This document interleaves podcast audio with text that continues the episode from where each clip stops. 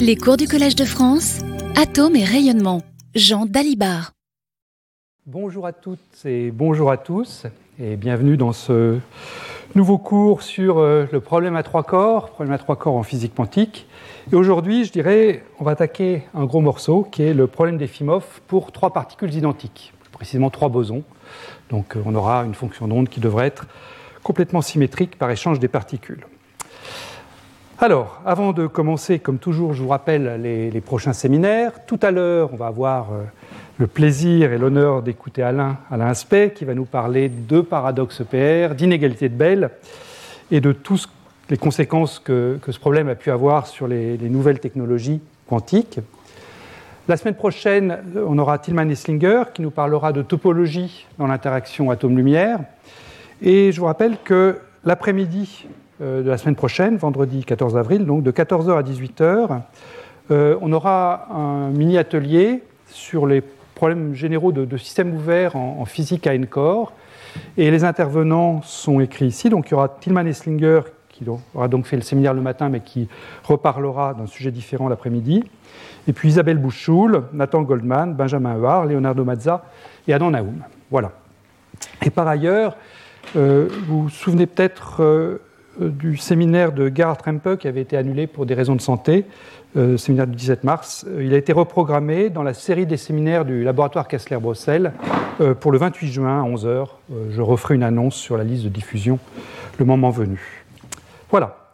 Donc, attaquons le problème d'aujourd'hui, qui est donc le problème de trois particules identiques, chacune de masse m. Et comme toujours, ces particules interagissent entre elles par un potentiel à deux corps. Ce potentiel à deux corps est un potentiel de courte portée. Et la question qu'on se pose, c'est est-ce qu'on peut, avec ces trois particules interagissant chacune deux à deux par un potentiel à courte portée, est-ce qu'on peut former un édifice lié à trois corps ? Et la réponse qu'on va voir, c'est oui, c'est une réponse positive. Il peut exister des états liés à trois corps, même si le potentiel à deux corps, le potentiel binaire, n'est pas suffisant pour créer un dimère. Donc le potentiel à deux corps peut être trop faible pour créer un état lié à deux corps, mais néanmoins, il peut exister des états liés à trois corps. Ce sont les états borroméens dont j'ai déjà parlé, états qui ne restent ensemble que parce que les trois particules sont là, mais si jamais j'en enlève une, eh bien les deux autres vont vivre leur vie indépendamment l'une de l'autre. Et ce qu'on va même voir, c'est que si cette interaction à deux corps est résonante, c'est-à-dire si j'admets que j'ai un bouton pour changer la forme du potentiel, si je me mets juste au seuil où le premier étalier peut apparaître, ou disons un étalier peut apparaître dans ce potentiel à deux corps, eh bien quand l'interaction à deux corps est résonante, à ce moment-là, on a une infinité d'étaliers à trois corps, et cette infinité d'étaliers, elle émerge parce qu'on a notre potentiel favori pour cette année en -1/R2 qui apparaît, on va le voir ensemble aujourd'hui, et ça donne naissance donc à une infinité d'étaliers dont les énergies sont reliées forment une suite géométrique avec une raison qu'on va savoir calculer. Alors pour être un tout petit peu plus précis, donc l'interaction à deux corps de courte portée est caractérisée par finalement un nombre important qui est la longueur de diffusion petit a. Je vais supposer que cette longueur de diffusion est grande devant la portée du potentiel, la portée petit b, et on va même prendre la limite d'une portée nulle, b tendant vers 0 en prenant un potentiel de contact, le pseudo-potentiel. Et quand on fait ça, eh bien, on obtient, quand on trace les énergies possibles des différents constituants en fonction de la longueur de diffusion A, plus précisément de 1/A, eh bien, on obtient un résultat qui est très proche du résultat qu'on a réussi à établir ensemble la semaine dernière. La semaine dernière, on avait considéré le problème d'une particule légère avec deux particules lourdes, problème petit m, grand m, grand m. Eh bien, la structure générale du résultat, schématiquement, est très voisine, c'est-à-dire qu'on s'intéresse déjà à des états liés, donc des énergies négatives, donc la partie, le demi-plan inférieur dans ce graphe-là. Donc ici, je trace ces énergies en fonction de 1/A. Donc la résonance, le point où l'état lié à deux corps est sur le point d'apparaître, ce qui est caractérisé par une longueur de diffusion infinie, c'est le théorème de Levinson, je vous rappelle, eh bien, c'est A égale l'infini, donc plus ou moins l'infini, donc 1/A égale 0. Donc la résonance, c'est l'axe vertical ici. Donc à résonance, c'est ce que j'annonçais sur la diapositive précédente, j'ai donc une infinité d'états liés qui sont les trimères n, n+1, n+2, etc., qui sont de plus en plus proches de l'origine, mais j'en ai une infinité. Si maintenant je m'écarte de la résonance, si je vais du côté A négatif, donc potentiel à deux corps, insuffisant pour former un état lié à deux corps, eh bien, j'ai malgré tout des étaliers à trois cœurs qui apparaissent, en nombre fini cette fois-ci.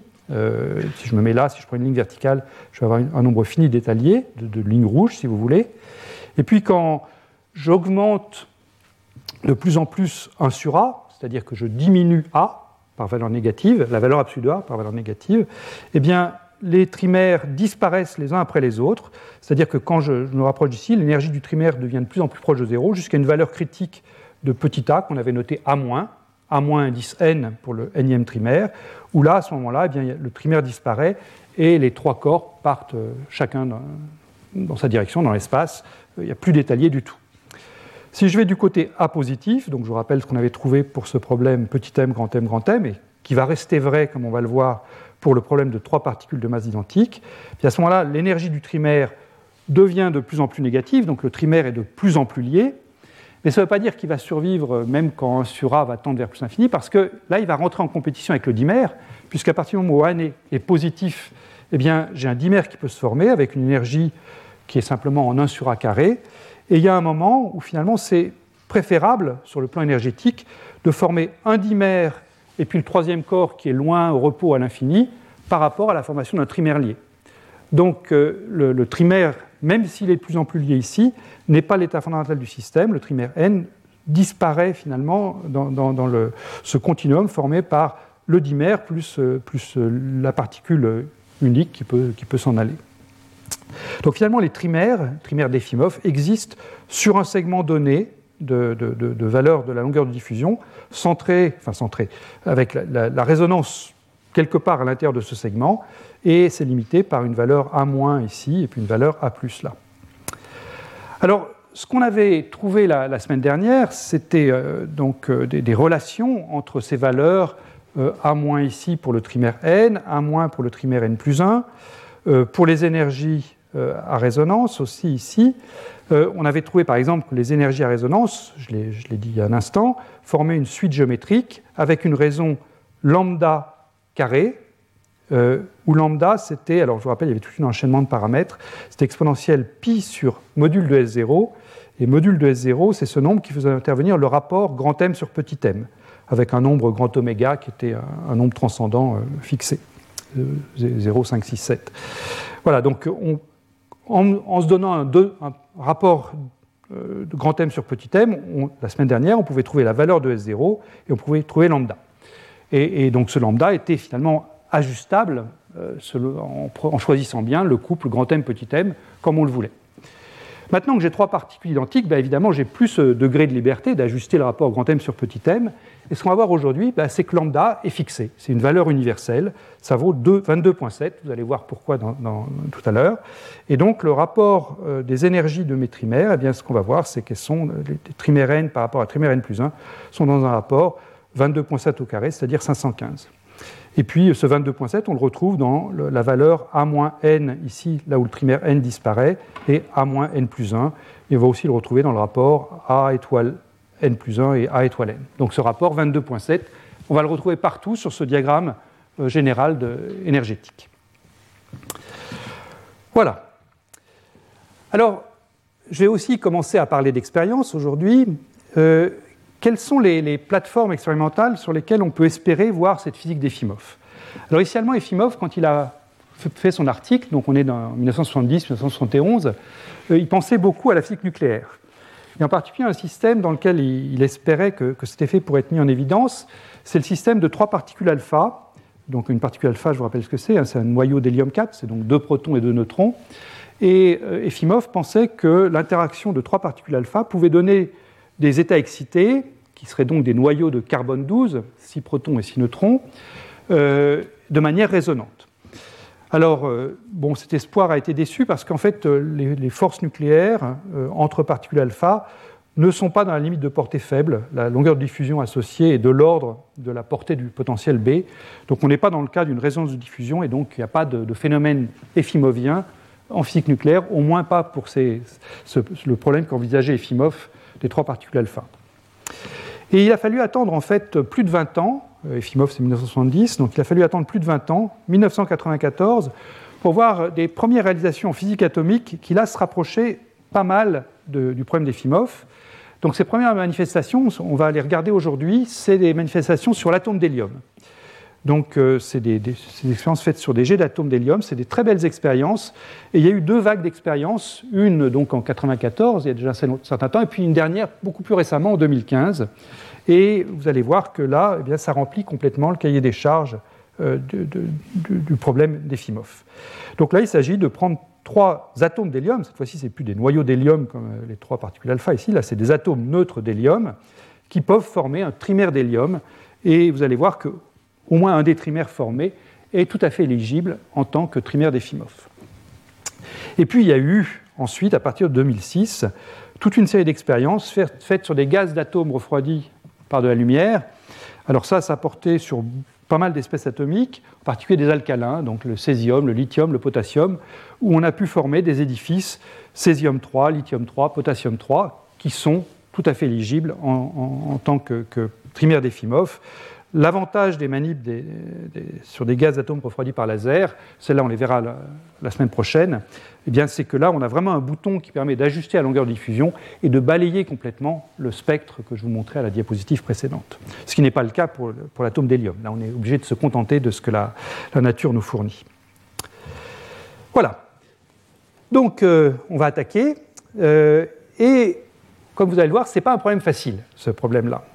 C'est un problème à 9 degrés de liberté, puisque j'ai trois particules, donc j'ai R1, R2, R3, chaque particule bouge dans l'espace à 3 dimensions.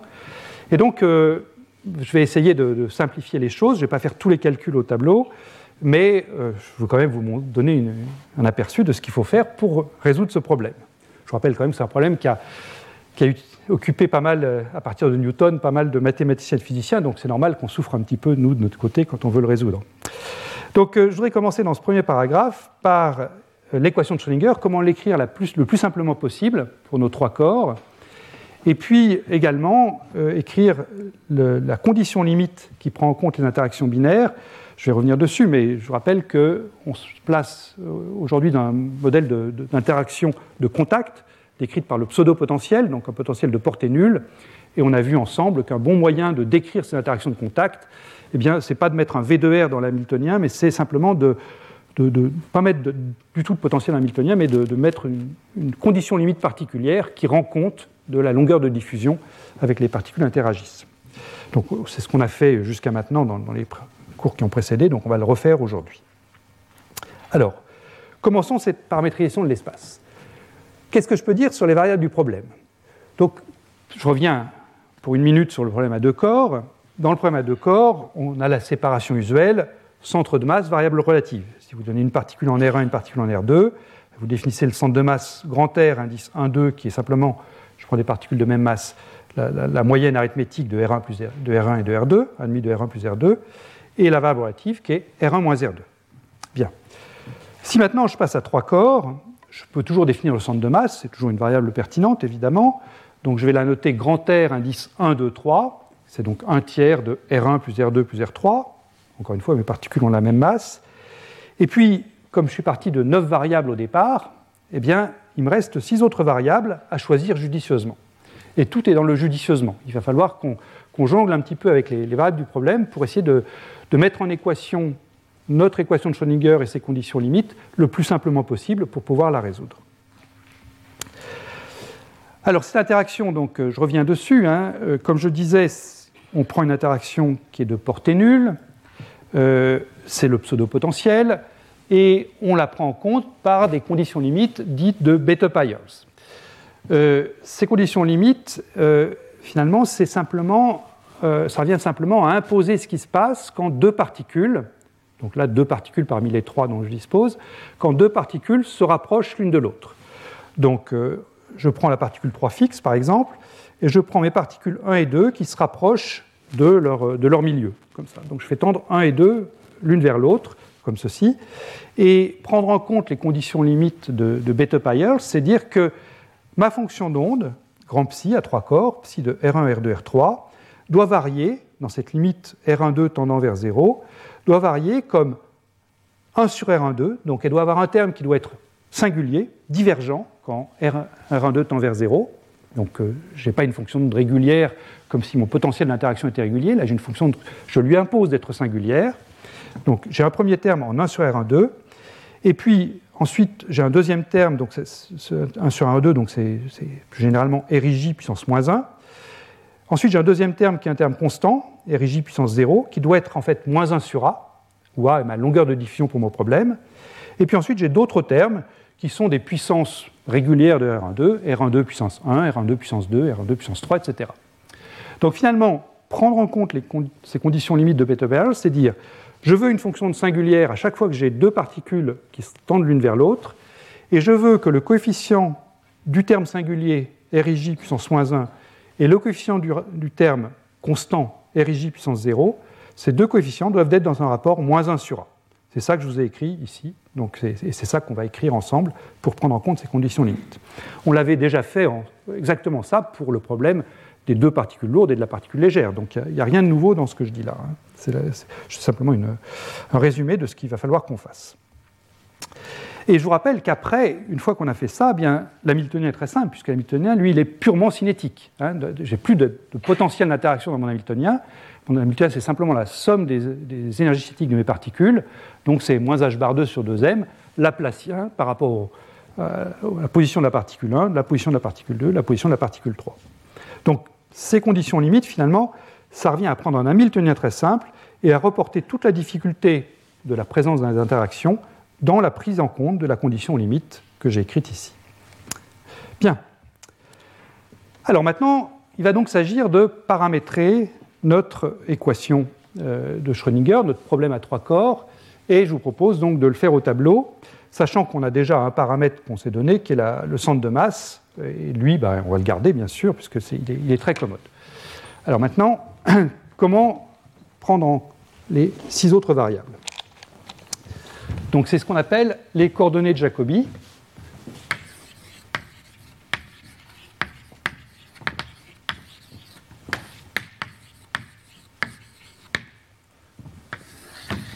Donc j'ai mon origine quelque part, ici, 0, et puis j'ai mes trois particules, la particule 1 ici, la particule 2... et la particule 3, caractérisée par leur position R1, R2, R3.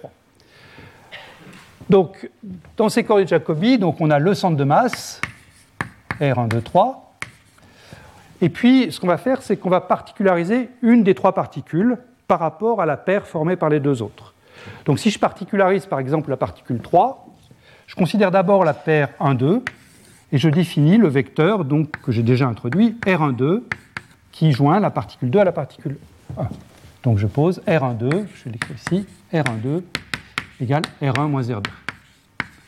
Alors selon les auteurs, vous trouverez R1 moins R2 ou R2 moins R1, mais ça n'a aucune conséquence pratique sur ce qui va suivre. Et puis ensuite, il s'agit de préciser la position de la particule 3 par rapport à cette paire de particules. Et ce qu'on fait, c'est qu'on prend le milieu de R1,2 et on prend le vecteur qui joint ce milieu à la particule 3. Et ça va être ce que je vais appeler ρ3 à un coefficient multiplicatif près que je vais vous donner dans un instant. Donc ρ3, ça va être proportionnel à donc R3 moins le milieu de R1,2. Alors on ne définit pas exactement ρ3 comme ça, on met un racine de 3 sur 2 en face, ici, je l'écris là, pour une raison qui va être évidente dans un instant. On peut ne pas le mettre, hein, mais c'est plus simple de le mettre. Voilà. Donc, une fois qu'on a fait ça, donc c'est un choix donné de coordonnées de Jacobi qui particularise la particule 3. On peut, je vais le dire, revenir dessus dans un instant, on aurait pu particulariser la particule 1 ou la particule 2, de la même façon. Une fois qu'on a fait ça, donc, il s'agit d'écrire notre hamiltonien avec ces coordonnées-là. Donc, l'opérateur laplacien, d'abord, puisque l'hamiltonien, finalement, c'est l'opérateur laplacien, à h bar 2 sur 2m près, d'écrire donc l'opérateur laplacien avec ces coordonnées-là. Et cet opérateur laplacien, donc la somme sur i égale 1, 2, 3 de nabla carré ri, eh bien ça, c'est 1/3 de nabla carré par rapport au centre de masse, plus 2 fois nabla carré de R1,2 plus nabla carré de ρ3, avec des flèches sur tout ce petit monde. Et la raison d'être du racine de 3 sur 2, ici, eh bien, c'était simplement pour avoir le même coefficient devant le nabla carré de R1,2 et le nabla carré de ρ3. Si je ne l'avais pas mis, j'aurais eu ici un 2/3 que j'aurais traîné, qui n'aurait pas été joli, ou un 4/3 qui n'aurait pas été joli. Donc, pour avoir quelque chose de vraiment symétrique par rapport aux deux coordonnées de Jacobi, ρ3 et R1,2, eh bien, on met ce racine de 3 sur 2 là. Alors, ça, c'est une forme agréable parce que, bon, je vois le centre de masse ici, donc dans tout ce qui va suivre, je vais mettre dans le référentiel du centre de masse, hein, donc je vais oublier ce Laplacien de R1, 2, 3. Après, c'est facile de le reprendre en compte en disant simplement que mon centre de masse, eh bien, les états propres du centre de masse, ce sera des mouvements à vitesse uniforme, donc ce sera des ondes planes, et puissance I casque à l'R1, 2, 3, mais celle-là, j'aurais pas. Il faut que je mette une flèche ici, et puis ici aussi. Celle-là, je ne fais pas la peine de le mettre pour l'instant, hein, ce sera facile de le remettre à la fin. Et donc, l'hamiltonien, je vais l'écrire dans le référentiel du centre de masse. Donc, F du centre de masse.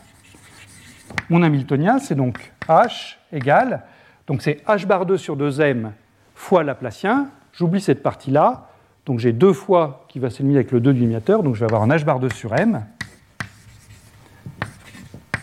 nabla 2 de R1,2 plus nabla 2 de ρ3. Voilà. Je ne sais pas si je mets des flèches sur les nablas. Peut-être, allez, c'est plus joli. Voilà. Et c'est avec ça qu'il va s'agir de travailler. Donc on doit résoudre finalement cet hamiltonien H psi égale E psi, puisque je cherche des états liés de mon problème. Alors, comme je disais, les coordonnées de Jacobi, ben, il y en a 3 jeux possibles, selon la particule que je choisis de singulariser. Là, j'ai donc introduit un jeu de coordonnées avec R1,2, si je l'écris en matrice colonne, et ρ3. Mais j'aurais très bien pu prendre R2,3 et puis ρ1, et puis aussi R3,1 et puis ρ2. Et vu la définition de ces coordonnées de Jacobi, c'est simplement des combinaisons linéaires des R1, R2, R3. Donc je vais passer de ce jeu de coordonnées-là à ce jeu de coordonnées-là par une simple transformation linéaire, donc une sorte de matrice, si vous voulez, une matrice grand M fois R1,2 et ρ3. Et cette matrice, bah, je vous laisse la construire si ça vous intéresse, mais elle est vraiment très simple. Elle est du type d'une matrice de rotation, donc c'est un cosinus θ, sinus θ,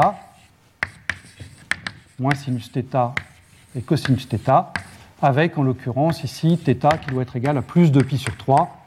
Et si j'avais pris le 3e jeu de coordonnées, j'aurais eu un moins 2π sur 3. Voilà. Donc voilà comment est-ce qu'on passe d'un jeu de coordonnées de Jacobi à l'autre. Rien de bien compliqué. Je vérifie que j'ai rien oublié de vous dire à ce stade. Non, je pense que c'est tout ça, tout ce que j'avais écrit sur cette diapo. Bien. Alors, comment est-ce que je vais m'y prendre pour prendre en compte correctement les conditions limites de Bethe-Peierls, cette singularité de la fonction d'onde quand 2 des 3 particules se rapprochent l'une de l'autre. Alors, si je me place dans le référentiel du centre de masse, donc je vais me dire, bah, tiens, je pourrais prendre psi de R1, R2, R3 égale qui de, en faisant un choix de coordonnées possible, celui que j'ai mis à gauche, là, R1,2 fois ρ3.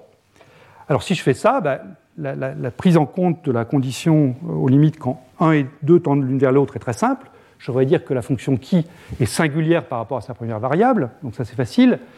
En revanche, on sent que ça va être moins facile de prendre en compte la condition limite quand la particule 2 tend vers la particule 3 ou quand la particule 3 tend vers la particule 1. Là, c'est moins simple de l'implémenter.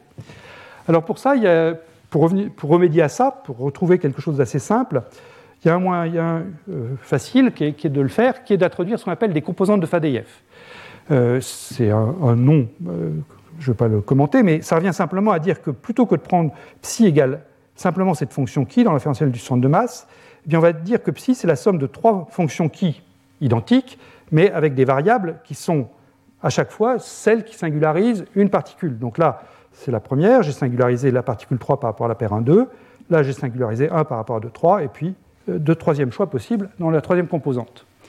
Et à ce moment-là, tout ce que je vais dire, c'est que ma fonction qui, elle doit être singulière par rapport à sa première variable, et chacune des 3 composantes que j'ai écrites ici, donc que je peux noter qui de R, I, J, Rho, K, où I, J, K se déduisent l'une de l'autre par permutation circulaire, eh bien ça prend en compte la divergence en 1 sur R, I, J, qui est nécessaire pour les conditions limites.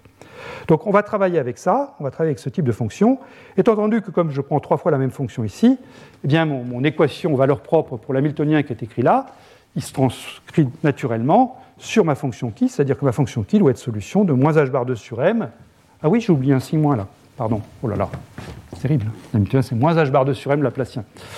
Moins h bar 2 sur m, laplacien par rapport à r plus laplacien par rapport à rho, de qui de r rho égale e qui de r rho, voilà.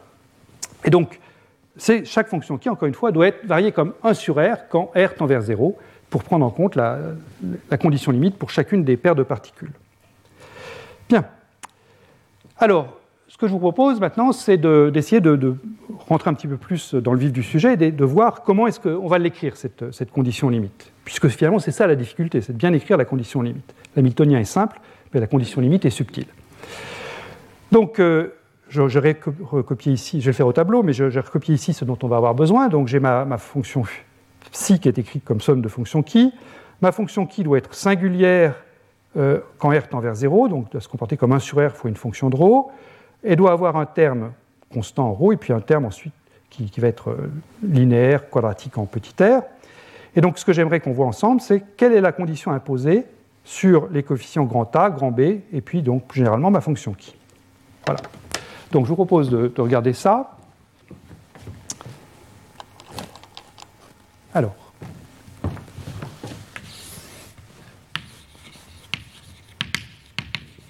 condition aux limites de Bethe-Peierls. Donc, comme je l'ai dit, cette condition limite vient me relier la partie divergente, le coefficient de la partie divergente en 1 sur R et de la partie qui est constante puissance 0 en 1 sur R. Donc je vais prendre par exemple R12 tend vers 0. Le problème est maintenant symétrique complètement par changement en passant à 2,3 ou à 3,1. Et je regarde donc le coefficient de R12 puissance moins 1 et le coefficient de R12 puissance 0.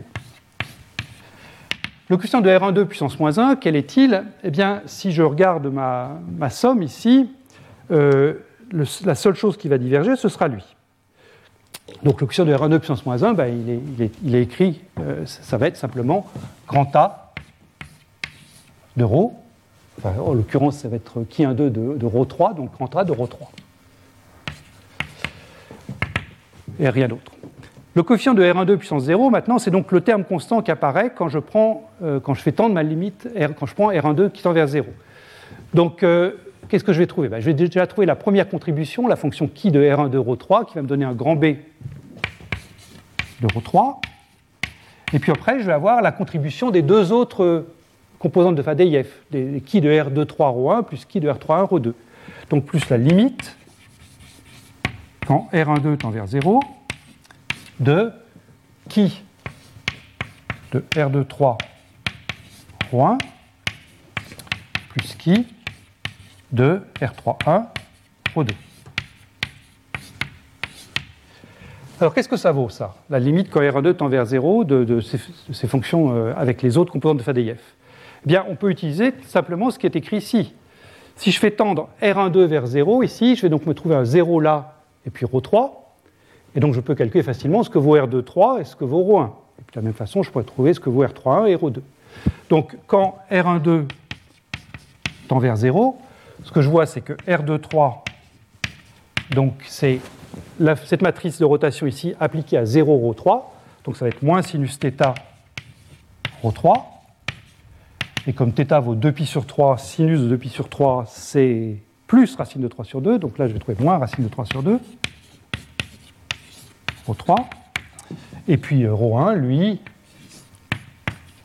donc ça va être cosinus θ rho 3, quand R12 tend vers 0, et cosinus θ, quand θ vaut 2π sur 3, ça vaut moins 1,5. Moins 1,5 de rho 3.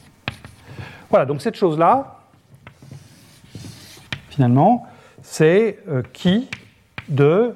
Donc R2,3, ça vaut moins racine de 3 sur 2 rho 3, moins 1,5 de rho 3, ça c'est le premier terme, et puis le deuxième, ça va être la même chose, mais en changeant 2π sur 3 en moins 2π sur 3, donc ça va me changer le sinus θ ici, le cosinus vaut toujours moins 1,5, mais le sinus va changer de signe, donc ça va être plus racine de 3 sur 2, rho 3, et puis moins 1,5 de rho 3.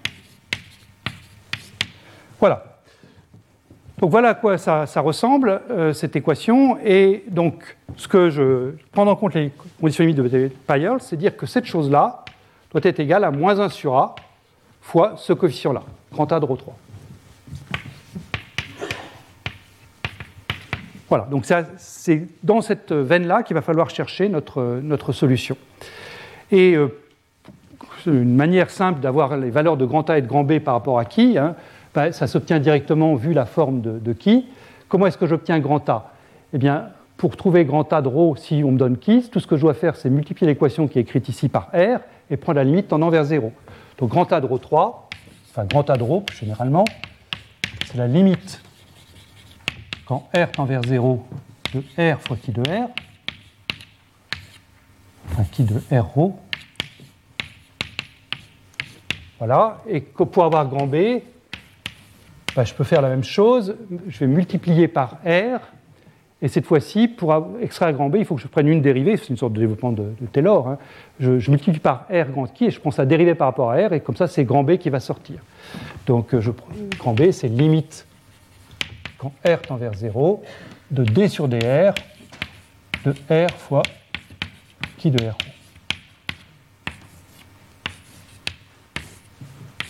Voilà. Donc là, j'ai écrit finalement complètement ma condition limite de Bethe-Peierls comme contrainte sur les fonctions qui que je vais devoir utiliser. C'est une contrainte qui fait intervenir la limite de la fonction en 0, sa dérivée en 0, et puis sa valeur en d'autres points bien particuliers qui sont donc donnés par ça, moins racine de 3 sur 2 et moins 1,5 de la valeur de rho. Voilà. Donc c'est de ça qu'il va s'agir maintenant d'implémenter en pratique. Alors, encore un petit peu de technique, c'est la dernière diapo, je pense, le dernier passage au tableau très technique, c'est maintenant le choix des variables.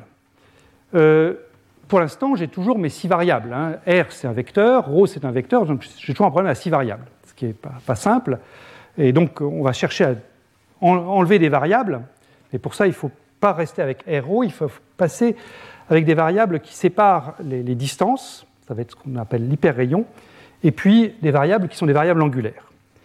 Alors, je vous propose de le faire encore une fois au tableau, pour que ce soit plus clair. Donc, variable, angle et rayon. En fait, quand je dis rayon, c'est hyperrayon. Alors, la première quantité qu'on va définir, c'est l'hyperrayon, grand R2. Et grand R2, ben on le définit à partir des variables petit r et petit rho que j'ai introduites ici, enfin R1, 2 et rho 3. L'hyperrayon, c'est simplement R1, 2 carré plus rho 3 carré. Alors quand on voit ça, on se dit, ah ben, l'hyperrayon dépend du choix de la variable 3 par rapport à 1, 2, mais en fait, si vous faites le calcul avec les autres variables, R2, 3 carré plus rho 1 carré, ben, vous trouvez la même chose, et puis si vous faites le troisième calcul, qui va être R3, 1 carré plus rho 2, vous trouvez encore la même chose. Et tout ça, c'est égal à ce qui est écrit au tableau ici, 2/3 de R1,2 carré plus R2,3 carré plus R3,1 carré. Et cet hyperrayon, il vous caractérise l'extension du système à 3 corps dans le problème.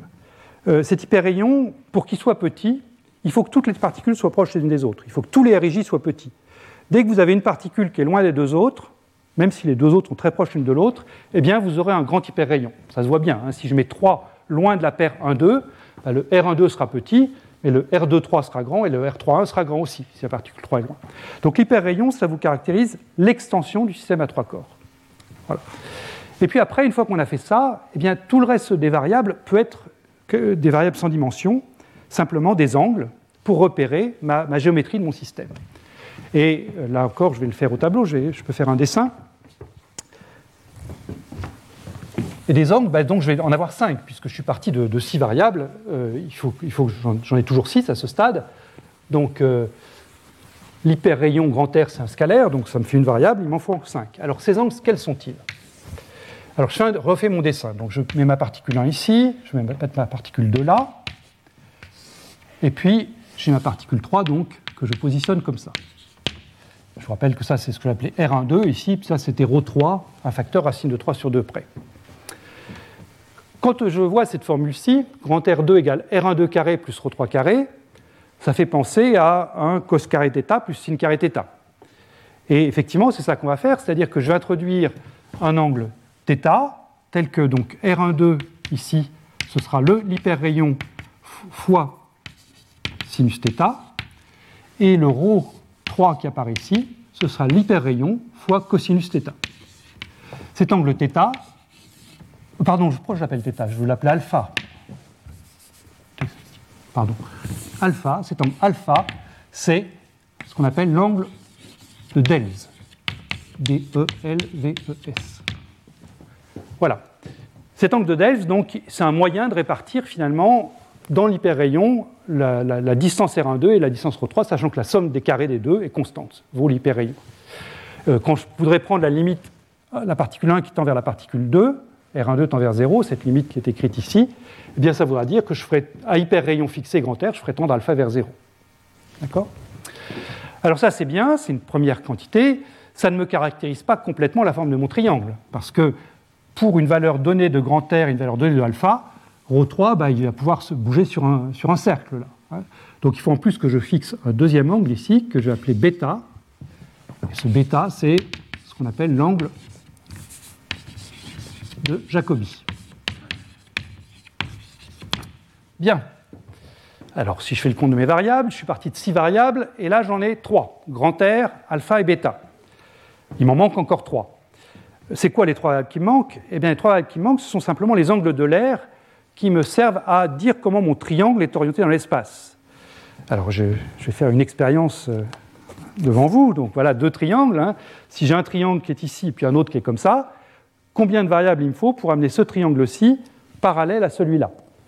Eh bien, ce qu'il faut déjà, c'est que je prenne ce triangle-ci et que je me débrouille pour que la normale de ce triangle-ci soit égale à la normale de ce triangle-là. Donc, pour préciser un vecteur normal, un vecteur unitaire dans l'espace, il me faut 2 angles. Hein. Je tourne comme ça, puis je tourne comme ça. Et puis après, une fois que mes deux triangles sont dans un même plan, ce qu'il faut, c'est que je fasse tourner ce triangle-là dans le plan pour que ces deux triangles soient vraiment parallèles l'un avec l'autre. Donc, mes 3 angles, c'est les 3 angles de l'air, 2 pour définir la normale au plan du triangle, et puis le troisième qui me fait tourner le triangle dans son plan pour l'amener parallèle à ce que je veux. Donc, les 3 angles supplémentaires, je ne vais pas leur donner un nom individuel, c'est un nom collectif, c'est 3 angles de l'air. Voilà, donc mes 6 variables sont donc grand R, alpha, bêta, et puis 3 angles de l'air. Voilà. Et je vais adopter une dénomination collective, non seulement pour les angles de l'air, mais aussi pour bêta. Tout ça, donc j'en ai 4 là, j'appelle ça grand oméga, avec une flèche. Donc c'est 4 angles, et vous allez voir que je vais m'en débarrasser très vite. D'accord ? Donc c'est pour ça que je les mets ensemble. Ces 4 angles-là, ils vont disparaître très rapidement. Mais légitimement, hein, c'est pas un tour de passe-passe. Légitimement, voilà. Et on se retrouvera avec un problème en fait, qui va ne dépendre que de R et de alpha, un problème à 2 variables, qui est quand même plus simple à résoudre qu'un problème à 6. Voilà. Alors pourquoi est-ce que je vais me débarrasser de grand oméga? Eh bien, regardons la forme de l'hamiltonien. Donc l'hamiltonien, je vous l'ai déjà écrit, hein, c'est donc ce moins h bar carré sur m, laplacien par rapport à r, laplacien par rapport à ρ. Quand j'essaie de l'écrire avec mes 6 nouvelles variables, eh bien, j'ai quelque chose qui est l'hamiltonien cinétique par rapport à l'hyperrayon grand R, par rapport à l'angle de Delves alpha, et puis quelque chose de collectif en grand oméga. La partie en R, elle est très simple. Elle fait c'est moins h bar de sur m, lui il était déjà là, donc je le remets ici. Et puis j'ai quelque chose qui est simplement, à très peu de choses près, d2 sur dr2. Alors c'est pas exactement ça, il y a 1 sur r5 ici, et puis un r5 là, mais cela on va s'en débarrasser très vite par un changement de fonction, donc c'est essentiellement du d2 sur dr2. La partie en alpha, elle est aussi très simple. Elle contient toujours le h bar de sur m, ça c'est pas une surprise. Par simple homogénéité, on pouvait pressentir qu'il y avait un 1 sur R2 qui allait sortir, puisque tout le reste ne dépend que des angles, donc pour avoir quelque chose d'homogène à une énergie, il faut que j'ai du 1 sur R2 qui sorte, donc l'hyperrayon sort. Et puis ensuite, ce que j'ai ici, eh bien là encore c'est très simple, c'est essentiellement du D2 sur D alpha 2. Là encore, il y a un sinus carré 2 alpha ici, un sinus carré au dénominateur là, mais là aussi on va s'en débarrasser très simplement par un changement de fonction. Donc pour l'instant, c'est simple, hein, D2 sur DR2, D2 sur D alpha 2. Et puis, la partie avec mes 4 variables grand oméga, elle, je ne vais pas vous l'écrire en détail, elle est compliquée, mais elle peut s'écrire d'une manière assez simple, avec des opérateurs moment cinétiques. Donc elle contient toujours le 1 sur M, le grand R2, qui était là aussi nécessaire par des soucis d'homogénéité. Et puis, je voyais apparaître ici 2 opérateurs moment cinétiques, grand J qui est le moment cinétique des 3 corps ensemble, et grand L qui est le moment cinétique du dimère que j'ai pris selon R, puisque là je particularise donc un dimère, par exemple la paire 1,2 par rapport à la paire 3, bien grand L c'est le moment cinétique associé au dimère. Et ce qu'on va faire simplement, puisqu'on cherche les états les plus liés de mon système, les états de plus basse énergie, c'est qu'on va se placer dans un sous-espace de moment cinétique égal à 0, à la fois pour grand J et pour grand L. Et une fois que je fais ça, vous voyez que T de oméga agissant sur ce sous-espace de moment cinétique nul va me donner 0, et donc d'emblée, j'élimine ces 4 variables qui auraient compliqué beaucoup le problème. Évidemment, si je veux le spectre entier du problème, il faut que je résolve le problème en T de oméga, mais si je me contente de regarder les états d'énergie les plus basses, je n'ai pas de raison de vouloir mettre de l'énergie de rotation dans ces variables, et donc je prends J égale L égale 0, ce qui veut dire que je me retrouve avec un problème simplement en grand R et en alpha. Donc ce problème-là, j'ai essayé de le résumer. Hein. Donc j'avais mon opérateur énergétique avec ces 3 composantes. Celui-là, je l'oublie avec ce choix de sous-espace. Le TR, il est réécrit ici avec ses 1 sur R5 un peu gênant, mais dont on va se débarrasser. Le sinus carré alpha, un petit peu gênant aussi. Et donc je cherche à résoudre cette équation-là, cette équation de Schrödinger. TR plus T alpha de qui égale E qui, avec petit r égale grand R sinus alpha, ça doit être écrit au tableau encore, oui c'est ça, c'est ici, et grand rho égale grand R cosinus alpha. Alors comment est-ce qu'on se débarrasse du R5 ici et du sinus carré 2 alpha ici ? C'est tout bête, ce qu'il faut mettre c'est la racine carrée du terme qui nous gêne, donc R puissance 5 demi, sinus 2 alpha fois qui. Donc je pars de ma fonction qui, je la multiplie par sinus 2 alpha, je la multiplie par R, j'obtiens une fonction de R et de alpha, et l'équation vérifiée par cette fonction, eh bien, elle est très simple. Elle fait intervenir le D2 sur DR2 par rapport à l'hyperrayon, plus 1 sur R2, c'est celui qui était ici, je peux l'entourer, c'était lui, le 1 sur R2, D2 sur D alpha 2, plus 1/4, bon, ça c'est le fruit de ce changement de variable ici, grand phi, fonction à 2 variables, égale grand E, grand phi. Et ça, cette structure, elle est quand même assez simple. Hein. On a quand même bien élagué notre problème à 3 corps, on n'a plus que 2 variables, et ces 2 variables, l'hamiltonien est simple par rapport à elle, et ça se prête bien à une résolution séquentielle, c'est-à-dire qu'on sent que si j'arrive d'abord à résoudre le problème pour alpha ici, résoudre le problème aux valeurs propres pour alpha ici, et remplacer donc phi de R alpha par la fonction propre en alpha, après j'aurai un problème en R très simple que je pourrai résoudre. Donc cette structure-là pour l'hamiltonien se prête bien à une résolution, d'abord les angles, puis d'abord l'angle, puisqu'il n'y en a plus qu'un, puis le rayon. Évidemment, il faut que la condition limite le permette, puisque, comme j'ai dit, toute la difficulté, c'est sur la condition limite. Donc c'est ça qu'on va voir. Alors à quoi elle ressemble, cette condition limite ? Eh bien, si vous reprenez ce qui est écrit ici au tableau, hein, la condition limite, elle me relie le grand A de ρ 3. Donc grand A de ρ 3, c'est ce qui se passe quand la particule 1 tend vers la particule 2. A, ce qui se passe quand 1 tend vers 2, grand B de ρ 3, mais cette fois-ci, c'est la dérivée par rapport à R, plus ce qui se passe quand la particule 3 donc, se rapproche de 1 ou la particule 3 se rapproche de 2. Donc il s'agit de regarder avec le choix des angles qu'on a fait quand est-ce que cette chose-là se produit. Et là, je saute les calculs, c'est les seuls endroits où je vais vraiment sauter les calculs, mais c'est fait dans les notes et c'est purement technique, là, il n'y a aucune malice derrière ces calculs. La condition qui est écrite là-bas avec les grands A et les grands B, eh bien, elle peut se réécrire comme ça. La dérivée... Ce qui était grand B, excusez-moi. C'est-à-dire la dérivée, la limite de la dérivée de R qui. Eh bien, ça devient 1 sur R, D de phi sur D alpha. Ce qu'on sent bien parce que faire tendre ma particule 1 vers ma particule 2, comme j'ai dit tout à l'heure, c'est changer l'alpha pour faire tendre alpha vers 0. Il faut que sinus alpha tende vers 0 pour ça. Donc ça, c'est le premier terme du membre de gauche. Ensuite, j'ai la contribution de ces deux termes-là, qui ici et puis qui là, et compte tenu de l'invariance par rotation que j'ai du fait de mon choix de moment cinétique nul, ces deux contributions sont égales, donc c'est le sens de ce 2 fois ici, c'est 2 fois la contribution de l'un des deux termes. Et puis, ce qu'on voit, c'est que à quelles conditions est-ce que cette chose-là est réalisée? Les deux arguments ici dans le rapport racine de 3 sur 2 à 1,5, eh bien, c'est quand on prend l'angle alpha égale pi sur 3. Et ça se voit bien, hein, c'est à cette condition-là que la particule 3 ici est située sur le cercle de rayon 1, 2, et c'est à cette condition-là que la particule 3 va pouvoir s'approcher de 2 ou s'approcher de 3. S'approcher de 1, pardon. S'approcher de 1. Donc, la contribution ici, c'est phi de R, pi sur 3. C'est les deux termes qui étaient entourés.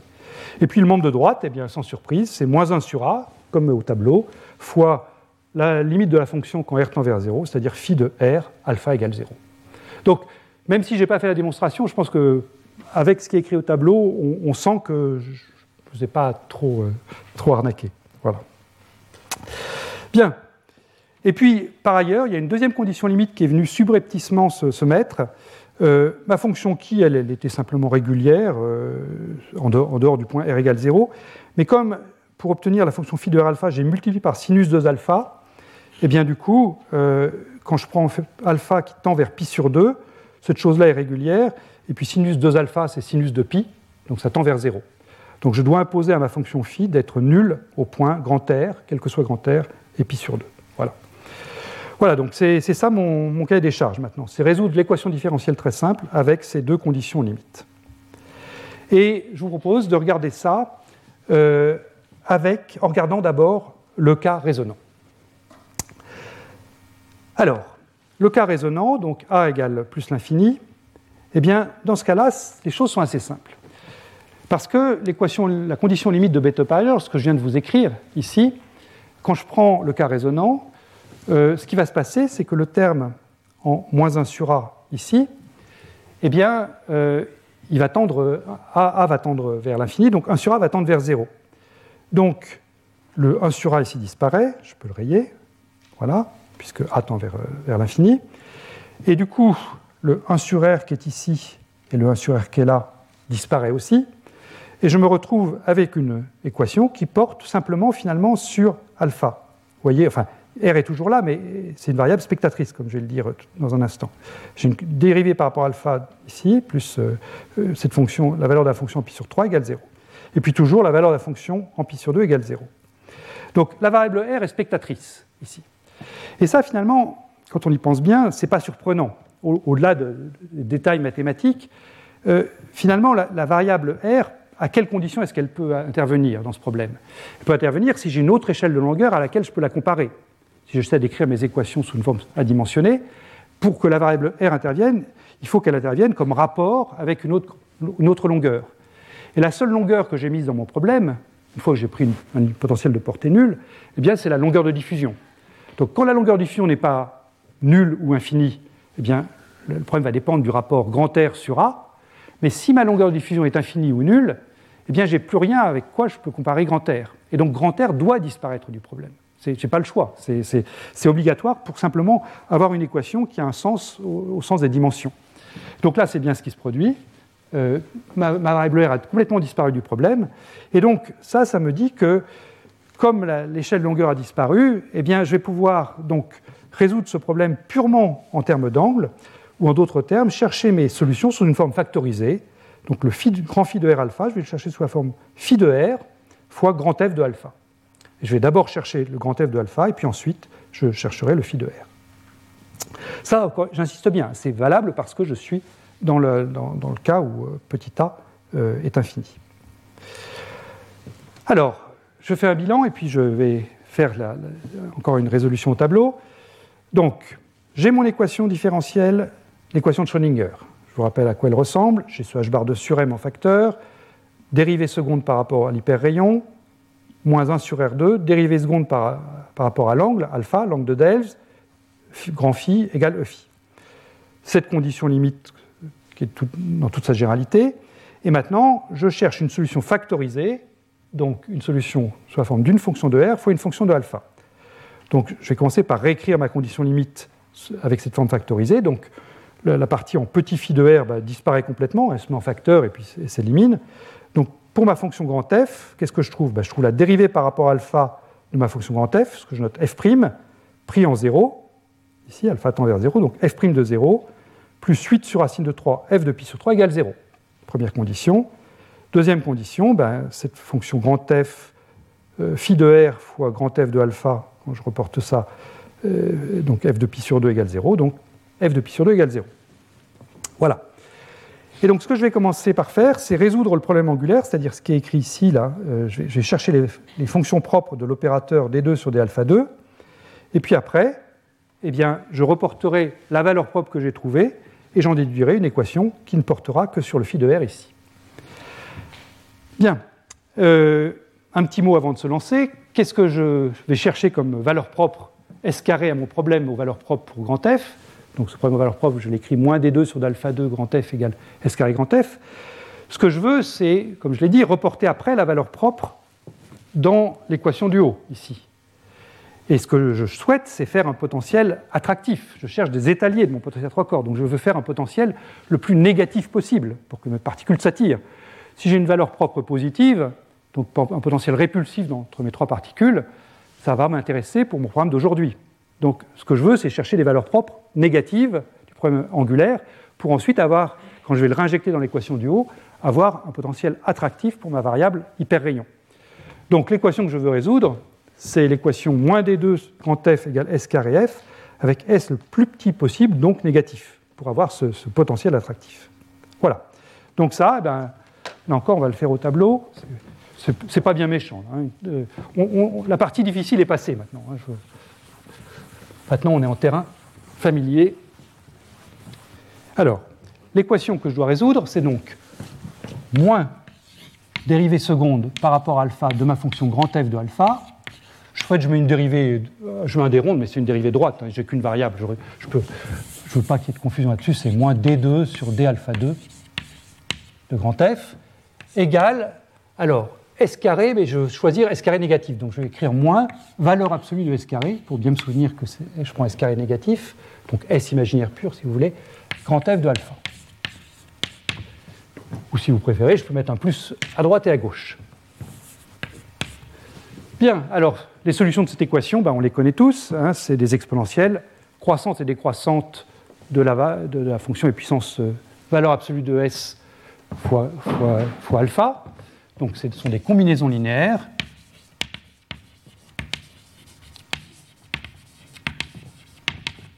de et puissance plus ou moins valeur absolue de S fois alpha. Bien. Maintenant, il faut que je prenne une combinaison linéaire qui satisfait mes deux conditions limites qui sont écrites à droite. Et je vais commencer par f de pi sur 2 égale 0. Donc je vais prendre une combinaison linéaire de sinus et de cosinus qui s'annule au point alpha égale pi sur 2. Ça, je sais ce qu'il faut que je prenne. Il faut que je prenne un sinus hyperbolique. Les combinaisons linéaires des potentiels croissantes et décroissantes, c'est des sinus hyperboliques et des cosinus hyperboliques. Mais là, en l'occurrence, il faut que je prenne un sinus hyperbolique si je veux que ça s'annule. Je vais donc prendre pour mon f de alpha un sinus hyperbolique de valeur absolue de S, alpha moins pi sur 2. Là, c'est la combinaison linéaire, un facteur multiplicatif près, qui s'annule au point alpha égale pi sur 2. Et puis ensuite, il faut que je regarde ce que vaut la dérivée f' de 0, et qu'elle doit satisfaire l'autre condition, donc je calcule mon f' de alpha. Donc la dérivée d'un sinus hyperbolique, c'est le cosinus hyperbolique, donc ça va être valeur absolue de S, cosinus hyperbolique de module de S, alpha moins pi sur 2. Et j'écris donc ma condition là-haut, donc f' de alpha en alpha égale 0, ça va donc être S fois cosinus hyperbolique de valeur absolue de S fois pi sur 2, et plus, alors plus quoi ? Plus 8 sur racine de 3, la valeur de la fonction en pi sur 3. Alors, pi sur 3 moins pi sur 2, ça fait moins pi sur 6, donc plus valeur absolue de S, cosinus hyperbolique de dit de S fois moins pi sur 6. Voilà, ou, et ça, ça doit être nul. Ou si vous préférez, alors module de S, coche de S pi sur 2. La fonction sinus hyperbolique est impaire, hein, donc je peux sortir le moins ici, égale 8 sur racine de 3. Il n'y a pas... qu'est-ce que j'ai fait là? C'est pas module...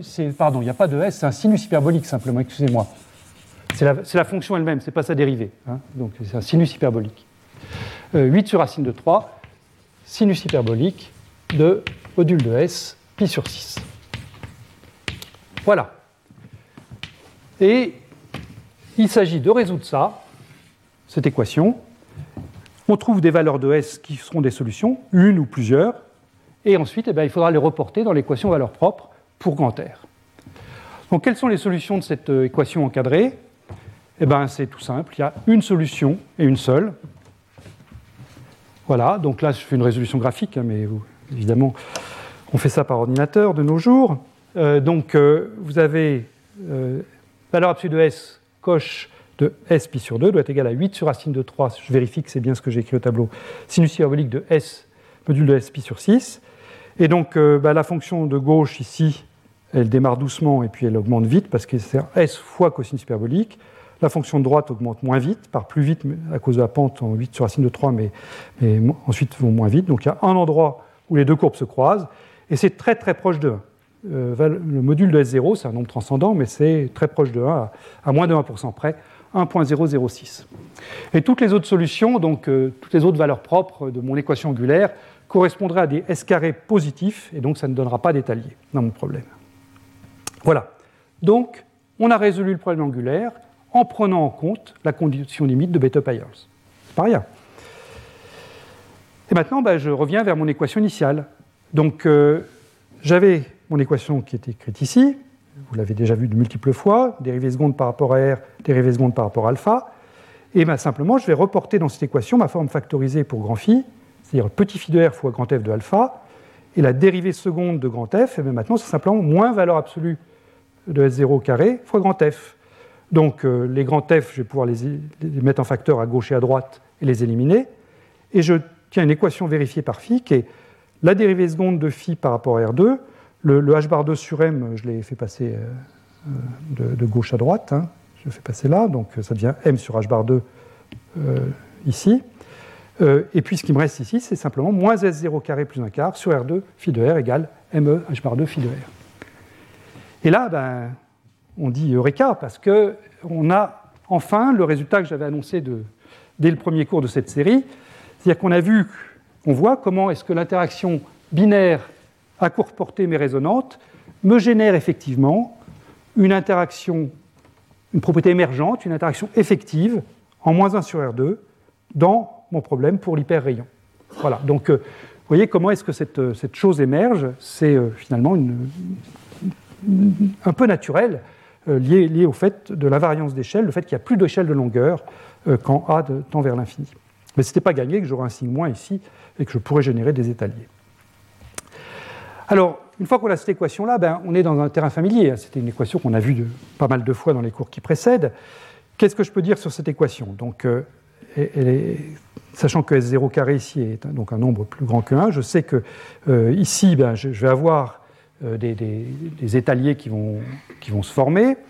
Je sais que cette équation-là, elle est pas anodine. Il faut que je introduise un paramètre à 3 corps pour la régulariser, parce que sinon cette équation n'aura pas d'état fondamental. Je rappelle que c'est ce phénomène de chute vers le centre qui se produit. Si je ne mets pas de conditions supplémentaires à l'équation de Schrödinger, je peux fabriquer des états d'énergie arbitrairement négatives. Donc il faut que je mette quelque chose pour éviter cette chute vers le centre, c'est ce qu'on appelle le paramètre à 3 corps. Moi, dans ce qui va suivre, je vais faire comme si j'avais un cœur dur qui empêchait mon hyperrayon de prendre des valeurs inférieures à grand R0, donc je vais imposer finalement phi de R0 égale 0. Mais il y a des techniques plus sophistiquées que vous trouvez dans la littérature. Et puis une fois qu'on a fait ça, une fois qu'on a donc imposé un cœur dur, alors à ce moment-là, on sait qu'on va avoir un état fondamental, et puis on a donc un spectre infini d'étaliers, des états de moins en moins liés, avec des énergies pour cet allié qui forment une suite géométrique, En plus 1 sur En est égal à 1 sur lambda 2, et le paramètre lambda qui sort, eh bien, il est directement relié au coefficient, ici, du terme en 1 sur R2.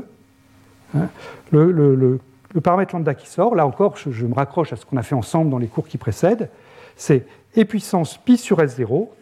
S0 vaut à peu près 1, mais bon, on peut mettre la valeur exacte, et on trouve le lambda que j'annonçais au début du cours, 22.7, c'est de là qu'il sort, pardon, il ne faut pas que je cribouille, mais voilà, le 22.7 que j'annonçais au début du cours, et puis pour les énergies, donc ce rapport lambda 2 qui vaut 515, que j'avais aussi annoncé.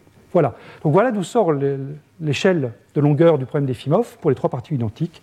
J'espère que vous avez pu suivre toutes les étapes pour arriver à ce S0 égale 1.006 et puis donc le facteur lambda. Alors, une fois qu'on a les énergies, c'est bien, mais c'est aussi bien d'avoir la forme des états propres. À quoi ils ressemblent, ces états propres? Bon, ils sont momentiétiques nuls, donc ils sont invariants par rotation, mais je peux m'intéresser à ce que j'obtiendrais si je faisais une photo à un instant donné de mes trois particules, si je mesurais à un instant donné la position des trois particules, quelles sont les configurations les plus probables? Et la configuration la plus probable, eh bien, c'est un triangle allongé. Et ça se comprend assez bien, puisque la fonction d'onde phi de r alpha, c'est une fonction petit phi de r fois un f de alpha, la fonction f de alpha elle-même, elle est piquée autour de alpha égale 0, ici, elle est nulle en pi sur 2, elle est piquée autour d'alpha égale 0, et alpha égale 0, je me remets toujours près de ce dessin-là, c'est prendre deux des particules très proches l'une de l'autre. Donc la configuration qu'on attend pour ces trimères d'Efimov, c'est une configuration un peu comme celle que j'ai dessinée ici, c'est un exemple possible de résultat de mesure, avec deux particules proches l'une de l'autre et la troisième nettement plus loin. Voilà. Et une fois qu'on a une configuration comme ça, eh bien, toutes les autres sont les mêmes, puisque, vu la structure de la fonction d'onde, phi de r fois f de alpha, cette structure-là, elle est déterminée par la partie angulaire, f de alpha, qui est la même pour tous les trimères d'Efimov, et simplement, passer d'un trimère n au trimère n plus 1, c'est changer la fonction phi de r, mais ça ne change pas la répartition angulaire. Donc, ce que je viens de vous dire pour mon dessin-là est valable pour tous les trimères d'Efimov. On va retrouver ce critère dans un instant quand on va regarder le problème de l'atome d'hélium. Voilà. Bon, ça c'est ce que je pouvais dire sur le cas A égale l'infini, 1 sur A égale 0, le cas de la résonance. Je vais dire juste quelques mots ici sur ce qui se passe en dehors de la résonance, A positif ou A négatif. Je reviendrai dessus la semaine prochaine, donc là je vais être très bref. Je vais juste vous expliquer ce qui se passe et pourquoi ça devient plus compliqué.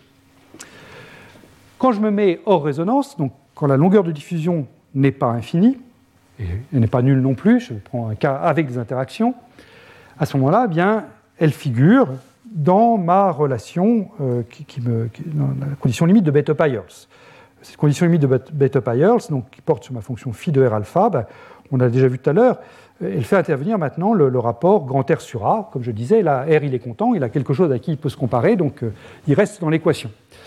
Et donc, le problème est plus compliqué, parce que maintenant, les deux variables, angle de Delves alpha et puis hyperrayon, sont couplées, et je suis vraiment face à un problème à deux variables. Je ne peux pas le résoudre de manière séquentielle, traiter d'abord le rayon, puis l'angle. Alors, bon, il faut avoir recours à des techniques numériques, ou alors à des approximations.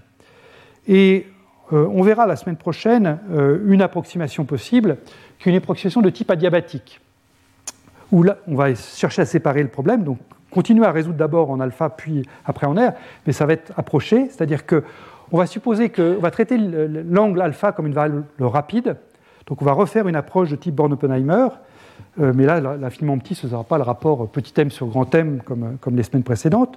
Ce sera, enfin, il n'y a pas vraiment l'infiniment petit, mais disons que la variable rapide, ce sera l'hyperrayon, et puis la variable rapide, ce sera l'hyperangle, l'angle de Delphes, alpha, et la variable lente, ce sera l'hyperrayon, donc on supposera que quand mes particules se rapprochent les unes des autres, eh bien, elles s'adaptent toujours au niveau angulaire, c'est-à-dire que la configuration du triangle est toujours celle qui minimise l'énergie, puis le rayon diminue doucement, l'hyperrayon diminue doucement, et puis éventuellement il peut réaugmenter après. On supposera donc que l'angle suit adiabatiquement le rayon.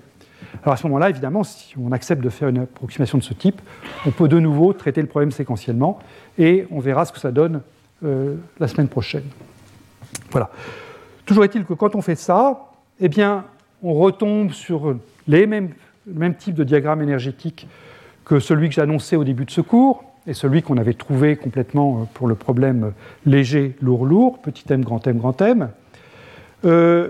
Comme toujours, il y a beaucoup d'écarts entre ce qui se passe pour le trimère N et le trimère N+1.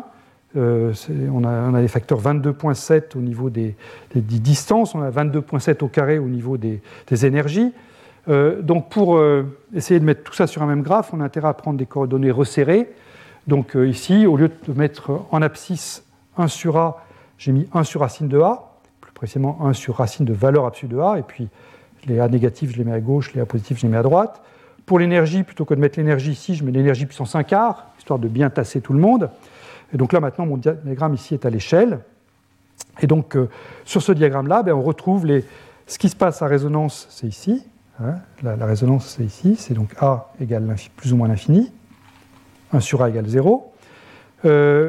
Et puis, on retrouve les caractéristiques que j'avais annoncées. Donc, à résonance, ici, mes énergies sont dans un rapport 1 sur lambda 2. Ce qui veut dire que, comme je prends la puissance 1 quart, ici, ce que j'ai, c'est 1 sur racine de 22 en écart, donc quelque chose entre 4 et 5. C'est pour ça qu'on arrive à mettre les deux sur le même graphe et à continuer à avoir quelque chose. Et puis, ben, vous avez retrouvé ces points où la longueur de diffusion est négative et trop faible pour lier les trimères, trop faible en valeur absolue. Donc, vous avez ces points où les trimères cessent d'exister, les points que je note 1 moins n, 1 moins n moins 1, qui sont dans un rapport lambda, exactement comme ce qu'on avait vu la semaine dernière. Et puis, de ce côté-ci, vous avez les points où le trimère cesse d'exister, non pas parce qu'il n'est pas assez lié, mais parce que le dimère est encore plus lié que lui, les points que j'ai notés A étoile n plus 1, qui sont eux aussi dans un rapport lambda. Et puis, un bonus que je n'avais pas discuté du tout la semaine dernière, mais qui est bien présent là, c'est le lien entre ce qui se passe à la gauche de la résonance et ce qui se passe à la droite de la résonance, c'est-à-dire les A-N et les A étoile N. Et en fait, ce qu'on voit bien sur le diagramme, c'est que le A étoile N qui est ici est quasiment égal au le A-N qui est ici est quasiment égal au A étoile N plus 1 qui est là. C'est-à-dire qu'il y a une différence de l'ordre de 22.5 entre le A-N et le A étoile N. Donc du coup, le A-N et le A étoile N plus 1 sont à peu près à la même valeur, à 3 ou 4% près. Voilà.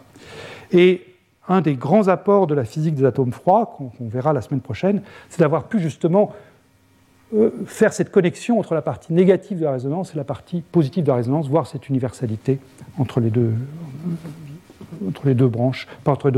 de la résonance. Bien. Alors, j'aimerais terminer ce cours avec une première illustration expérimentale qui porte sur les trimères d'hélium. C'est une série de très jolies expériences, comme je disais, qui sont étalées sur plus de 20 ans et qui ont conclu de manière très belle à l'existence de ces trimères d'Efimov. Alors déjà, un mot sur l'interaction entre deux atomes d'hélium. Donc le potentiel hélium-hélium, des atomes d'hélium dans leur état fondamental, est dessiné ici. Donc il a une partie attractive, une partie répulsive. Il a une portée qui est donc donnée par le rayon de Van der Waals, qui est 0,3 nanomètres typiquement. Et la longueur de diffusion qui lui est associée est beaucoup plus grande que la portée. Elle est 30 fois plus grande, typiquement, puisqu'elle vaut 9 nanomètres. On est vraiment dans le cas d'une résonance de diffusion, c'est-à-dire qu'on est dans le cas où la longueur de diffusion, elle est positive en l'occurrence, mais surtout en valeur absolue, elle est beaucoup plus grande que la portée du potentiel. Et plus précisément, ce potentiel, en fait, il admet juste un état lié, mais qui est très très faiblement lié, c'est-à-dire que et ça se traduit, c'est pour ça que la longueur de diffusion est grande et positive. C'est-à-dire que cet état lié, si je le dessine sur ce diagramme-là, eh bien, ce sera quelque chose qui sera ici. Et encore, mon dessin n'est pas à l'échelle, puisque quand vous regardez les ordres de grandeur, l'énergie de l'état lié est à 10-7 électronvolts, alors que la profondeur que j'ai dessinée ici, elle est à 10-3 électronvolts. Donc en fait, j'aurais dû tracer cette ligne rouge à 10-4 près, en valeur relative, de l'axe des X, ce que je ne suis pas capable de faire, c'est l'épaisseur du trait de crayon. Voilà. Donc on est dans la situation où l'atome d'hélium que nous a fourni la nature est tel que l'état lié vient juste d'apparaître, mais si, pour une raison mystérieuse, je ne sais pas si H-bar avait été différent de ce qu'il est en réalité, eh bien, le potentiel atome hélium avait été un tout petit peu plus faible, eh bien, l'état lié hélium-hélium n'existerait pas. Voilà. Il n'y a pas d'autre étalier dans ce puits de potentiel. Alors ce puits de potentiel, il est bien connu. Hein. Ici, vous voyez un diagramme où en fait il y a plusieurs lignes, mais c'est juste que c'était un article de Tang et Tönnies de 2003 où il traçait les différents termes pour voir comment est-ce que, quelles étaient les contributions. Donc quand on écrit n égale 3 ici, ça veut dire que ce qu'on prend en compte, c'est tous les termes jusqu'à 1 sur r puissance 2n, donc 1 sur r6. Quand on voit n égale 5, ça veut dire qu'on a pris des termes en 1 sur R6, donc l'interaction de Van der Waals habituelle, plus 1 sur R8, plus 1 sur R puissance 2N, donc N égale 5, 1 sur R10. Et voilà. Et donc on est capable de prendre en compte comme ça les Van der Waals en 1 sur R6, plus les différentes corrections, et on connaît donc très très bien ce potentiel. Ce qui n'est pas le cas pour les alcalins plus lourds. Alors, ces dimères et ces trimères, donc ils ont été prédits il y a longtemps, mais ils n'ont été vus finalement qu'il n'y a pas si longtemps que ça, dans une très jolie expérience d'interférence atomique de Schöllkopf et de Tönnies, donc l'auteur du potentiel que je vous décrivais à l'instant. Alors cette expérience, la voilà. J'ai déjà décrite dans un cours précédent, mais je ne pensais pas aux trimères à l'époque, donc là maintenant je la reprends du point de vue des trimères. Vous prenez une source d'hélium, et cette source d'hélium, donc, elle a une pression qui va varier, et la pression va jouer un rôle dans ce qui va suivre. Et donc là, pour la première manip, elle était à 15 bars, et froide, 30 Kelvin. Vous faites une détente supersonique pour faire un jet d'hélium, et quand on fait une détente supersonique, comme ça, il y a un refroidissement supplémentaire lors de la détente, et on se retrouve avec une dispersion en vitesse qui est faible pour le jet, un delta V sur V qui est de l'ordre de 15%, donc un jet qui n'est pas monocinétique, mais qui néanmoins est peu dispersé autour de sa vitesse moyenne. Ce qui veut dire, en termes d'onde de matière, que la longueur d'onde de De Broglie est bien définie, et en l'occurrence, elle vaut 0,18 nanomètres. Ce jet, on va le collimater avec deux fentes, donc de largeur 10 microns, qui sont séparées d'à peu près 50 cm ici. Et donc là, on se retrouve avec un jet monocinétique bien collimaté, et ce jet, eh bien, on va l'envoyer sur un réseau de diffraction. Alors, le réseau de diffraction, vous le verrez mieux sur cette diapositive-là, voilà, il est ici.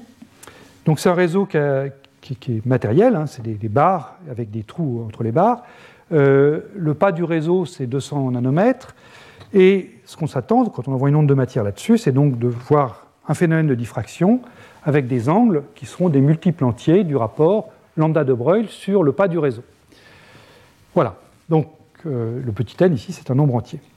Donc, Schöllkopf et Tönnies font la manip. Et voilà ce qu'ils trouvent. Donc, regardez d'abord la courbe du bas. Donc, ici, vous avez un premier pic. Et ici, vous en avez un deuxième. Le premier pic ici, en n égale 0, c'est simplement le jet non diffracté. Vous voyez, c'est le jet qui continue tout droit ici. Donc, c'est les atomes qui sont passés dans les fentes et qui n'ont pas été diffractés. Celui-là, il sert à calibrer l'expérience avec le 0. Et puis le premier pic ici, le pic n égale 1, c'est très joli, c'est ce qu'on attend pour des atomes d'hélium de masse 4. Donc vous prenez lambda de Broglie égale h sur mv, vous mettez la masse de 4 pour l'atome d'hélium, et vous trouvez cet angle-là qui est de l'ordre du milliradian. Et puis, quand on regarde bien ici, on voit peut-être ici quelques bosses. Et si on fait un zoom, donc on obtient la courbe qui est au-dessus, ici. Donc ça, c'est un zoom x 60. Et bien là, on voit un premier pic au milieu du pic n égale 0 et du pic n égale 1. Et là, on voit un deuxième pic qui est au tiers du pic n égale 0 et n égale 1. Et là, pas de surprise, pourquoi est-ce qu'on a ça ? Le pic du milieu, c'est parce qu'on a remplacé la masse de 4 par la masse de 8. Donc on a formé un dimère. Et donc ce pic, c'était les dimères qui s'étaient formés dans le jet supersonique, qui sont eux aussi diffractés par le réseau, mais ils sont diffractés avec un angle 2 fois plus petit, parce que leur longueur d'onde de Broglie est 2 fois plus courte. Et puis l'autre pic, à un tiers ici, eh bien c'est le trimère, c'est un trimère d'hélium, avec une masse de 12, 3 fois 4, donc on les voit. Très belle expérience d'interférométrie atomique qui montre l'intérêt de l'interférométrie pour aller détecter des molécules qui seraient difficiles à voir autrement. Alors, est-ce que le trimère qui a été vu par Schöllkopf et Tönnies, est-ce qu'il est éligible en termes de trimère d'Efimov ? Alors pour ça, on va se livrer à une petite gymnastique intellectuelle. On va prendre le potentiel hélium-hélium que nous a fourni la nature, et on va supposer qu'on peut le multiplier par un facteur zeta, un nombre sans dimension zeta, et regarder ce qui se passe quand je balaye zeta. Donc ça revient finalement à me remettre dans ce diagramme que j'ai beaucoup utilisé, où on change la longueur de diffusion et on met 1 sur A en abscisse. Donc, comme je vous l'ai dit, on est dans la vraie vie, avec le, si je prends zeta égale 1, on a un potentiel qui a un A positif, l'étalier vient d'apparaître, et en fait, donc on est ici, et ce qu'on prédit, c'est qu'il doit exister deux trimères d'hélium, celui-ci qui est celui, en fait, je vous dévoile, je vous donne tout de suite le résultat, c'est celui qui est vu dans l'expérience que je viens de vous décrire, plus un autre qui est là. On s'attend à avoir deux trimères et deux trimères seulement. Tous les autres ont déjà rejoint la branche du dimère, donc ont disparu. Voilà. Donc voilà ce qu'on attend pour le potentiel réel hélium-hélium. On attend deux trimères. Maintenant, si jamais on change de 3% le potentiel hélium-hélium, si je multiplie mon potentiel hélium-hélium par zeta égale 0,97, à ce moment-là, ma longueur de diffusion devient infinie. Donc c'est là que l'étalier disparaît et je me retrouve avec le problème d'Efimov. À ce moment-là, on peut résoudre ce problème, mais non pas avec un pseudo-potentiel, mais avec le vrai potentiel qui est écrit ici. Et ce qu'on trouve, eh bien, c'est un rapport entre l'énergie E1 sur l'énergie E0 qui vaut 570. Ce n'est pas très différent du 515 que prédisait Efimov pour son modèle universel de portée nulle. Donc on se dit, bon, bah, pas mal quand même. Et puis, si on change un peu plus le potentiel hélium-hélium, si on le diminue non pas de 3%, mais de 10%, à ce moment-là, le trimère qu'on a vu disparaît. Il n'y a évidemment plus de dimère qui existe, mais il n'y a même plus de trimère. Si la nature nous avait fourni un potentiel 10% plus faible pour l'atome d'hélium, il n'y a jamais eu de trimère d'hélium détecté. Voilà. Donc avec tout ça, posons-nous la question, est-ce que le trimère qui a été observé dans l'expérience, et je vous le dis, c'est celui-ci, est-ce que c'est un trimère d'Efimov ou pas ? Et alors là, évidemment, il y a ceux qui disent oui et ceux qui disent non. Ceux qui disent oui, c'est plutôt ceux qui l'ont trouvé, et ceux qui disent non, c'est ceux qui vont trouver l'autre trimère. C'est logique. Les physiciens sont des humains comme les autres. Alors, dans les arguments pour, je dirais qu'on est bien dans une situation où la longueur de diffusion est grande devant la portée du potentiel. Donc, l'hypothèse d'Efimov d'avoir une résonance de diffusion A grande van B est satisfaite. Et puis aussi, si on se met à résonance, comme je disais, on a quasiment le bon rapport d'énergie, 570 ou 515, bon, c'est pas, la différence n'est pas bien grande. Les arguments contre, maintenant, qui sont tout à fait recevables, hein. Argument contre, le premier, c'est que si maintenant on va explorer ce qui se passe quand on augmente zeta, donc artificiellement, je vais supposer que le potentiel hélium-hélium, le potentiel à deux corps, est plus grand que ce qu'il n'est en réalité. À ce moment-là, la branche du dimère ici, la branche du trimère ici, ne rejoint jamais la branche du dimère. Le trimère reste toujours plus lié que ne l'est le dimère. Donc ça, c'est quand même un ingrédient qui manque dans la phénoménologie effimovienne, c'est cette disparition du trimère qui vient se noyer dans la branche, le trimère qui vient se noyer dans la branche du dimère. Et puis, deuxième argument, qui est peut-être encore plus sérieux, c'est que quand on calcule la géométrie de ce trimère, quand on met le potentiel réel hélium-hélium et qu'on cherche sa géométrie, eh bien on trouve que c'est essentiellement un triangle équilatéral, enfin, les angles ne sont pas exactement un triangle équilatéral, mais c'est proche d'un triangle équilatéral, alors que je vous rappelle que pour un trimère d'Efimov, on attendait quelque chose de très allongé, avec deux particules proches l'une de l'autre, et puis la troisième particule loin. Mais évidemment, quand on fait les calculs, on peut aussi appliquer ces calculs-là à l'autre trimère, et là, on trouve que tous ces arguments tombent pour le trimère qui est là-haut. Lui, sa branche se termine bien quelque part, si on change le potentiel hélium-hélium et qu'on le rend plus grand, et puis, par ailleurs, il a bien la bonne géométrie, allongé. Donc, il faut le chercher, ce trimère. Alors, on le cherche, et en particulier Tönnies, qui était donc l'auteur à la fois du potentiel, le calcul théorique du potentiel, et puis de la première manip avec Schöllkopf, fait partie d'un groupe à Göttingen qui a cherché ce trimère excité. Alors là, ce sont des manips de 2005, donc 10 ans après la première, et où ils ont cherché ce trimère excité par un joli effet, enfin un effet tout bête, de passoire. C'est-à-dire qu'ils ont pris leur réseau, mais ils l'ont incliné, en se disant que le trimère excité va être beaucoup plus gros que le trimère fondamental.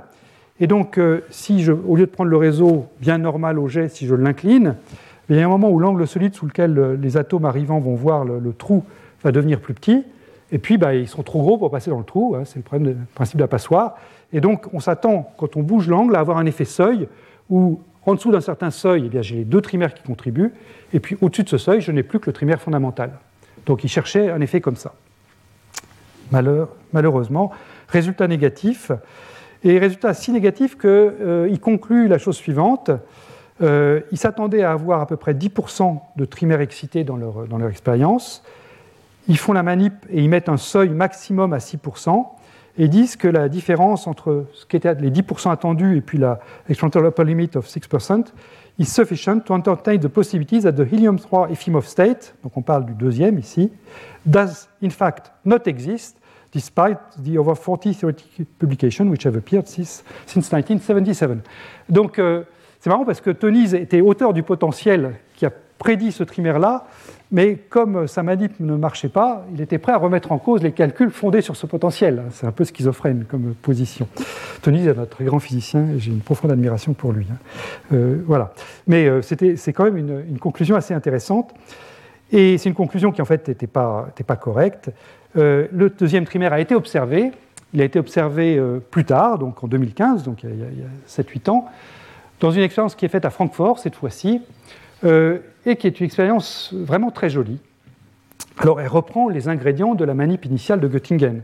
C'est-à-dire qu'il y a toujours un jet supersonique, il y a toujours un réseau de diffraction, on sélectionne toujours le pic correspondant à une masse de 3 diffractée, et pour détecter ce trimère d'Efimov, eh bien, ce qu'ils ont fait, c'est, techniquement, ils ont réduit la pression de leur jet supersonique. Tönnies et son groupe à Göttingen, dans les expériences de 2005, avaient varié la pression, beaucoup, entre 1 et 50 bars. Le groupe de Francfort a réduit encore, est passé à 0,3 bars, et c'est ça qui leur a permis d'observer le trimère, avec une technique que je vais décrire dans un instant. Je dirais la raison pour laquelle le trimère est là à 0,3 bars et n'est plus là à 1 bar, elle est vraiment mystérieuse. Quand on lit l'article de Science de 2015, ils invoquent plusieurs raisons possibles de destruction du trimère quand la pression est trop élevée en sortie du jet supersonique. Mais dès qu'on est obligé de mettre plusieurs raisons pour expliquer un phénomène, en général, c'est qu'on n'est pas sûr de soi, parce que sinon, une bonne raison vaut mieux que beaucoup de mauvaises. Enfin, elles ne sont pas mauvaises, leurs raisons. Il y a sûrement la vraie raison dans ce qu'ils disent, mais je dirais, il n'y en a aucune qui, pour le moment, n'a été validée par rapport aux autres. Voilà. Bien. Toujours est-il qu'il a fallu mettre 0,3 bar pour voir ce trimère. Alors, comment est-ce qu'ils l'ont vu ? Eh bien, ils l'ont vu par explosion coulombienne, ce qui est vraiment très joli. Ils ont envoyé sur le jet sélectionné, dont on sait qu'il a une masse, 3 fois la masse de l'atome d'hélium, ils ont envoyé un faisceau laser qui va ioniser les 3 atomes simultanément. Donc on avait initialement 3 atomes neutres, et on se retrouve avec 3 ions chargés positivement, qui vont donc se repousser, puisque c'est des charges qui sont toutes plus. Donc ils vont se repousser, ils vont s'étaler, et on va détecter leur impact sur un détecteur situé sous la zone d'ionisation, ici. Et ce qu'on attend, c'est que le trimère fondamental, lui, a 3 atomes qui sont proches. Donc, une fois que je les ai ionisés, j'ai une grande énergie de Coulomb, donc ils vont se repousser beaucoup. Donc, je vais obtenir 3 spots, là où les 3 atomes tombent, enfin, à chaque fois, j'ai 3 impacts qui sont très éloignés les uns des autres, alors que mon trimère excité, lui, correspond à des atomes beaucoup plus loin les uns des autres, et donc, la répulsion colombienne est beaucoup plus faible, et à ce moment-là, les 3 atomes seront beaucoup moins loin les uns des autres quand je vais les détecter. J'ai mis ici les énergies. Vous avez à peu près 5 énergies coulombiennes pour le trimère fondamental, et 10 fois moins, typiquement, ou 8 fois moins, pour le trimère excité. Donc, ils font l'expérience, et ils trouvent qu'effectivement, il y a une distribution bimodale des répartitions des atomes quand on détecte. Le trimère fondamental donne lié à des impacts loin les uns des autres, formant plus ou moins un triangle équilatéral, et le trimère excité donne lieu à des atomes proches les uns des autres et ayant la bonne structure. Alors ça, c'est ce qui est représenté ici. Je vous explique ce qui est ici. Ça, c'est une représentation commode pour voir la géométrie dans l'espace. Donc ce qu'on prend, c'est qu'on prend les 3 impacts qui sont là, celui-ci, celui-ci et celui-là. Et puis, ce qu'on va faire, c'est qu'on va mettre... On va prendre les 2 atomes les plus éloignés sur le triplet. On va en mettre un ici. J'espère que vous le voyez. Oui, c'est le point rouge là en bas à gauche. On va en mettre un autre là. Voilà. Et on va positionner le 3e par rapport à ces 2 atomes-là. Donc le 3e, puisque par définition il est moins éloigné des autres que ne l'étaient les 2 atomes que j'ai mis ici et puis là, il va aller se mettre dans cette zone-là. Si j'ai un triangle équilatéral, ben, il doit se mettre quelque part par là. Mais là, ce qu'on voit, c'est que pour le trimère excité, le 3e atome vient se mettre soit ici, soit là. Donc ça veut dire que la géométrie qu'on a, c'est une géométrie qui est soit un triangle qui est comme ceci, soit un triangle qui est comme ça. Donc ça remplit complètement les questions qu'on se posait. Hein. Ils ont effectivement bien détecté le trimère recherché. Il a bien la bonne géométrie d'Efimov. Il remplit le cahier des charges de disparaître si jamais on prend un potentiel qui est plus grand que ce qui n'est en réalité. Donc, enfin, le trimère d'Efimov d'hélium était vu dans cette expérience de 2015. Voilà. Bien, je conclus. Donc, c'est des conclusions provisoires parce qu'il y a encore toute l'activité atome froid à couvrir. Mais ce qu'on a vu, c'est donc qu'il y a effectivement ce potentiel industriel à 2 que j'avais annoncé de multiples fois qui émerge quand je prends une interaction à 3 corps résonante. On a un schéma énergétique qui est donc celui qu'on avait rencontré aussi pour le problème petit m, grand m, grand m. On a un paramètre d'échelle fixe qu'on a pu calculer ensemble, ce 22.7. On a vu les premières expériences sur l'hélium. Et donc, ce qui nous reste à voir, ce sont les manips sur les alcalins, avec une surprise. Et ça a été une surprise, c'est vraiment l'expérience qui l'a apportée. C'est une surprise qui porte sur ce paramètre à 3 corps. Ce paramètre à 3 corps, je vous rappelle, c'est un nombre que je mets pour empêcher la chute vers le centre, mais a priori, c'est un nombre qui est quelconque. Et en fait, on a découvert que ce paramètre à 3 corps, dans les manips faites sur les atomes alcalins, en fait, il est plus ou moins universel, c'est-à-dire qu'il est donné par le rayon de Van der Waals, un facteur multiplicatif près. Et ça, c'est un très joli phénomène qu'on explique maintenant, mais qui était inattendu au départ. Voilà. Bien, je m'arrête ici. Merci beaucoup. Et puis, donc, d'ici 15 minutes, le séminaire d'Alain. Merci beaucoup. Retrouvez tous les contenus du Collège de France sur www.college-2-france.fr.